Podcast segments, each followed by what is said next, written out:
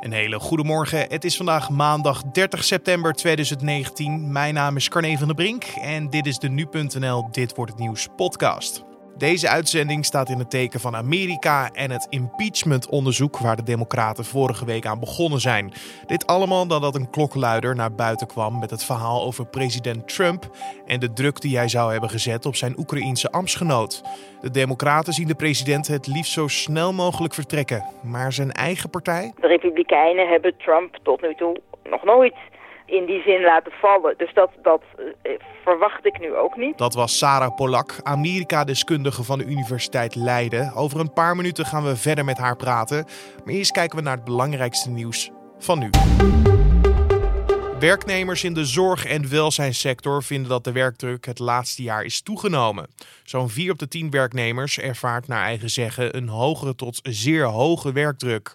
Maar driekwart van al het personeel is alsnog tevreden met hun baan. Dat schrijft het Centraal Bureau voor de Statistiek vandaag. De hoogste werkdruk zou ervaren worden in de jeugdzorg, geestelijke gezondheidszorg en binnen ziekenhuizen. Om en nabij de helft van het personeel geeft aan dat ze te weinig tijd hebben voor een takenpakket. Zeven op de tien werknemers binnen de jeugdzorg vinden bovendien dat de werkdruk het afgelopen jaar is toegenomen. In totaal zouden twee derde van al het zorgpersoneel die mening delen. En het CBS schrijft dat administratieve lasten voornamelijk de oorzaak zijn van de toegenomen werkdruk, gevolgd door meer en zwaardere taken en het hebben van te weinig personeel. Het Amsterdamse Calvijn College heeft onzorgvuldig gehandeld in de examentijd van hun scholieren. Dat schrijft Trouw op basis van een rapport van de onderwijsinspectie dat vandaag verschijnt. De VMBO-school zou veel steken hebben laten vallen bij de organisatie van de schoolexamens.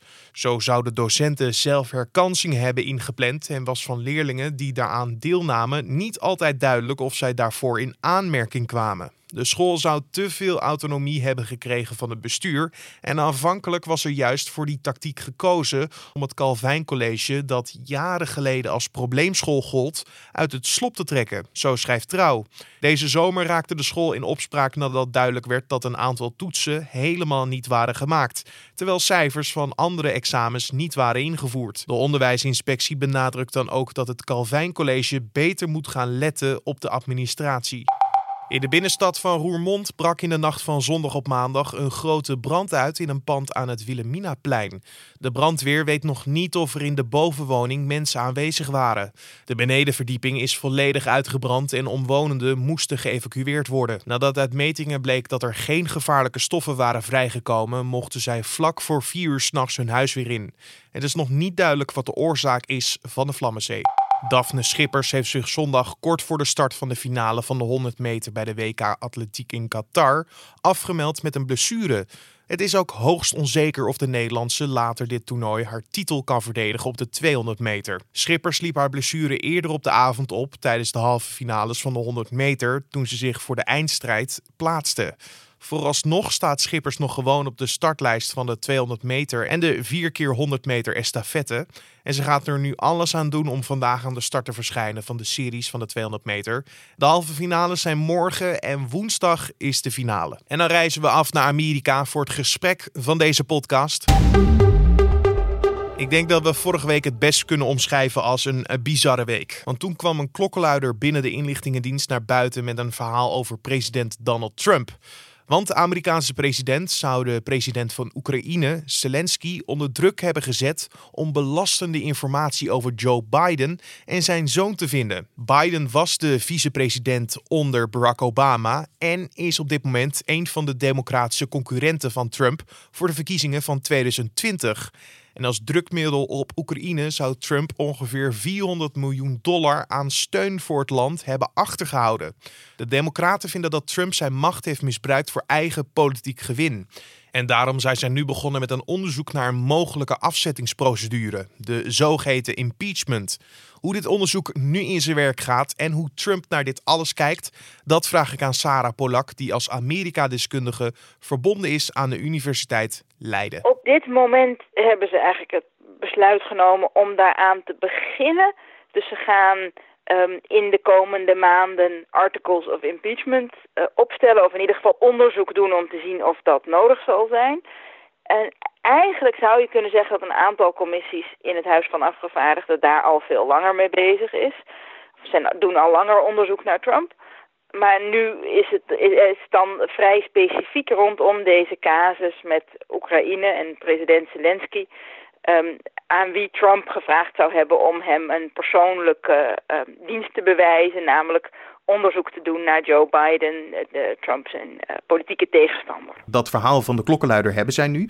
Uh, maar naar welk bewijs zijn ze nog meer op zoek? Of welke verhalen willen zij nog hard maken in het onderzoek? Um, nou, ten eerste moet het uh, verhaal van de klokkenluider dat moet nog wel echt, daar moet nog wel veel aan bevestigd worden in details en zo. En dat de, wat we nu hebben is enerzijds dat, die brief van de klokkenluider en anderzijds de transcript, of het is eigenlijk niet echt een transcript, maar meer een soort van memo over het telefoongesprek tussen Trump en Zelensky. Dat het Witte Huis heeft uitgegeven. En daar zit een heleboel in wat eigenlijk uh, nog gestaafd en gedubbelcheckt en echt hard gemaakt moet worden voordat het echt als bewijs kan dienen in zo'n zaak. Dus dat is één ding.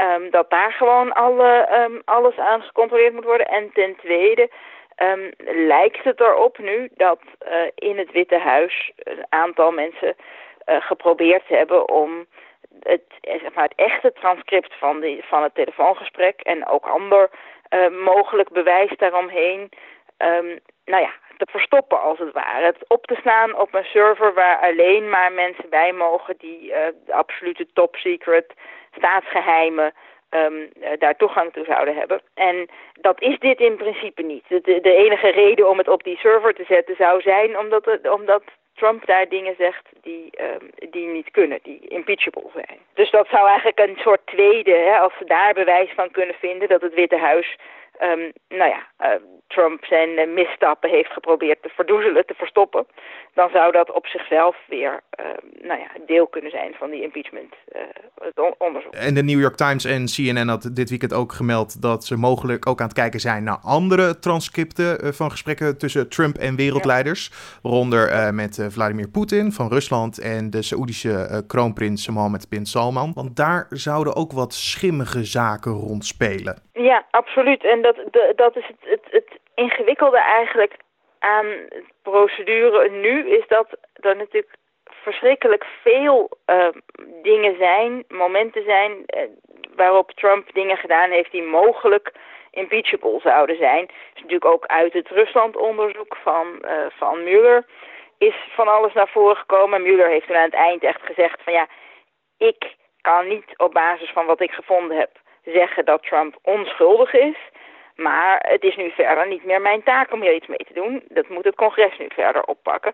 En daar is, ligt ontzettend veel wat ze in feite nog niet opgepakt hebben. Er zijn allerlei mo uh, mogelijke momenten waar Trump in vergelijkbare um, gesprekken en telefoongesprekken met andere um, politieke leiders dingen gedaan zou kunnen hebben die niet door de beugel kunnen. En de keus die uh, nu eigenlijk gemaakt moet worden door met name dan de democraten is... gaan we al die zaken onderzoeken of richten we het heel specifiek op uh, dit ene geval?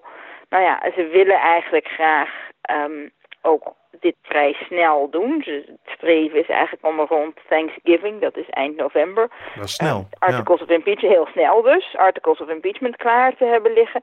Nou ja, dat zou er weer op wijzen dat ze het tamelijk geconcentreerd houden rond dit geval. Maar er zijn natuurlijk ook uh, andere commissies die, die andere zaken al aan het onderzoeken zijn. Nou ja, mocht dat zo zijn dat, dat, dat daar een duidelijke zaak ligt met voldoende bewijs dan, zullen de, dan, dan is het natuurlijk logisch om die ook op te nemen als een van de, um, uh, van de aanklachten, zeg maar. Maar je zou kunnen zeggen, is dit werk wel de moeite waard? Want het moet door twee instanties heen, het Huis van Afgevaardigden, waar de meerderheid de Democraten zijn. Maar dan moet het nog door de Senaat. En daar is de meerderheid Republikein, de partij van Trump.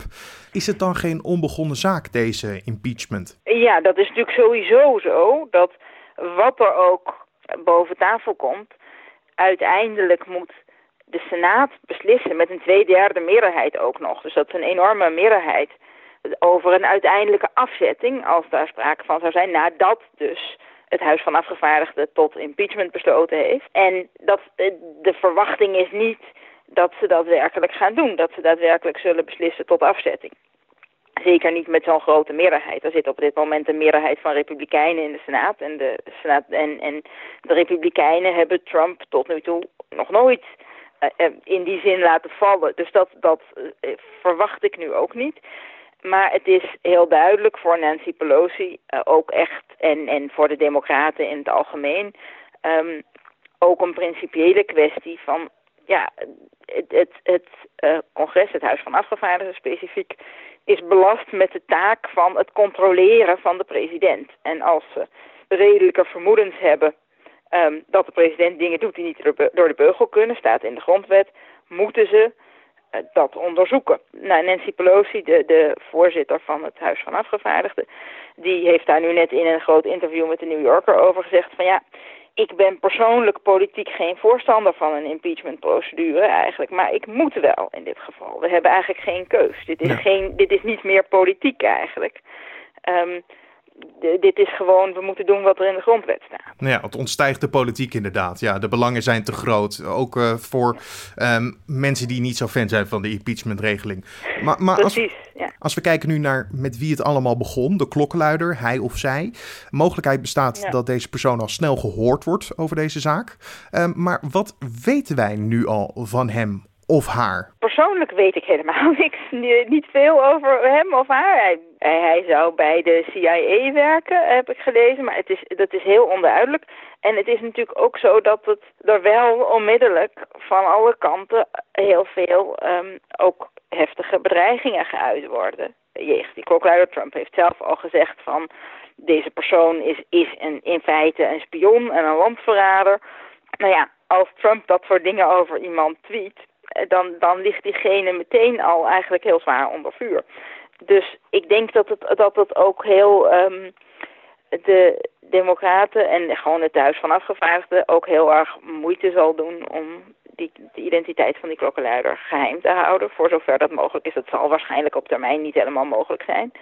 Maar daar zijn natuurlijk ook wel echt goede redenen voor. Ik denk dat zo iemand ook, ook uh, reëel gevaar loopt als bekend wordt wie het is. Precies, want de Republikeinse Partij kan zijn bloed op dit moment wel drinken met wat hij allemaal naar buiten heeft gebracht. En Trump natuurlijk ja. ook, wat u al zei. Hij heeft ook in een video gezegd hoe hij naar deze hele situatie kijkt. Uh, Trump heb ik het dan over. What's going on now is the single greatest scam in the history of American politics. It's all very simple.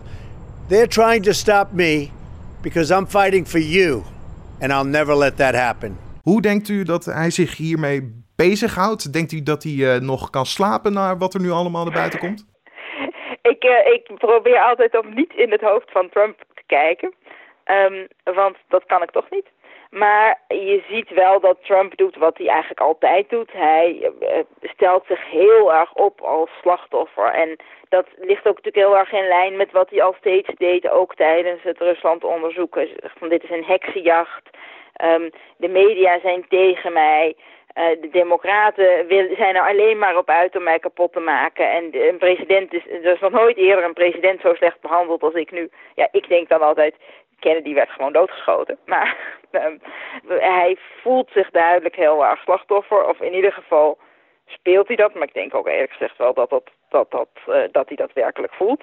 Ik denk dat dat ook de strategie van Trump, de manier is waarop hij hiermee omgaat. En tot nu toe merk je dat in het algemeen um, veel republikeinen hem ook daarin volgen. Want zou dan ook nog een kans bestaan dat hij zegt van... oh, er is zoveel met modder gegooid naar mijn adres... ik stap gewoon zelf op? Nou, in theorie wel, maar ik zie dat niet gebeuren. Zoals ik Trump de afgelopen jaren gezien heb... lijkt mij niet dat hij de eer aan zichzelf houdt. Nee, ik denk dat hij uh, uit de Oval Office gesleept zou moeten worden. Duidelijke taal van Sarah Polak, Amerika-deskundige van de Universiteit Leiden. De Democraten willen dus haast achter dit onderzoek zetten. En de streefdatum om alles af te ronden, hoorde je, is Thanksgiving. En even voor de duidelijkheid, als je dat misschien niet wist, dat is 28 november. Dus best snel. Verder heeft Donald Trump op Twitter zijn pijlen gericht op de klokkenluider. Hij eist dat hij de klokkenluider mag ontmoeten die aan de bel trok over het telefoongesprek. Volgens de president heeft hij een totaal verkeerd beeld geschetst van dat gesprek. Nou, wil je nou meer lezen over deze hele situatie rondom Trump en het impeachmentonderzoek? In de beschrijving van deze podcast zet ik een linkje naar een heel duidelijk artikel van dit weekend over deze hele situatie. Als je dan deze podcast hebt geluisterd en je hebt het artikel gelezen, ben je weer helemaal up-to-date over deze zaak. En dan kijken we nog even naar de nieuwsagenda van vandaag. De voormalige Franse president Jacques Chirac wordt vandaag in besloten kring begraven in de prijzenwijk Montparnasse bij zijn dochter Laurence, die drie jaar geleden overleed.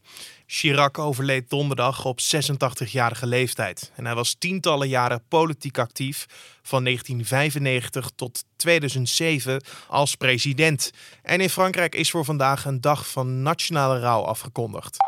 En het Openbaar Ministerie zal vandaag de strafeis bekendmaken tegen Leon van M. Die wordt verdacht van het vermoorden van de 35-jarige Caroline van Toledo uit Oostervoorne in 2005. Het lichaam van de vrouw werd destijds in een natuurgebied in Zuid-Holland in de kofferbak van een uitgebrande auto gevonden. Ook in haar woning in Oostervoorne bleek die nacht brand te zijn gesticht. En dan nog even het weer. De week start bewolkt met enkele buien. Naarmate de dag vordert valt er meer regen uit de lucht. In het Waddengebied kan er een vrij krachtige wind gevoeld worden en de temperatuur wordt vandaag maximaal 16 graden. En dit was dan weer de Dit wordt het nieuws podcast voor de maandag 30 september. Je kan ons laten weten wat je van deze podcast vindt. Eigenlijk heel simpel door een mailtje te sturen naar podcast.nu.nl. Podcast.nu.nl is ons mailadres of een recensie achter te laten in iTunes. Dan kan je 1 tot met 5 sterren geven en een tekstje bijschrijven wat je van deze podcast vindt. Voor nu wens ik je een hele mooie maandag. Morgenochtend zijn we er gewoon weer vaste tijd om 6 uur ochtends. Dus tot dan.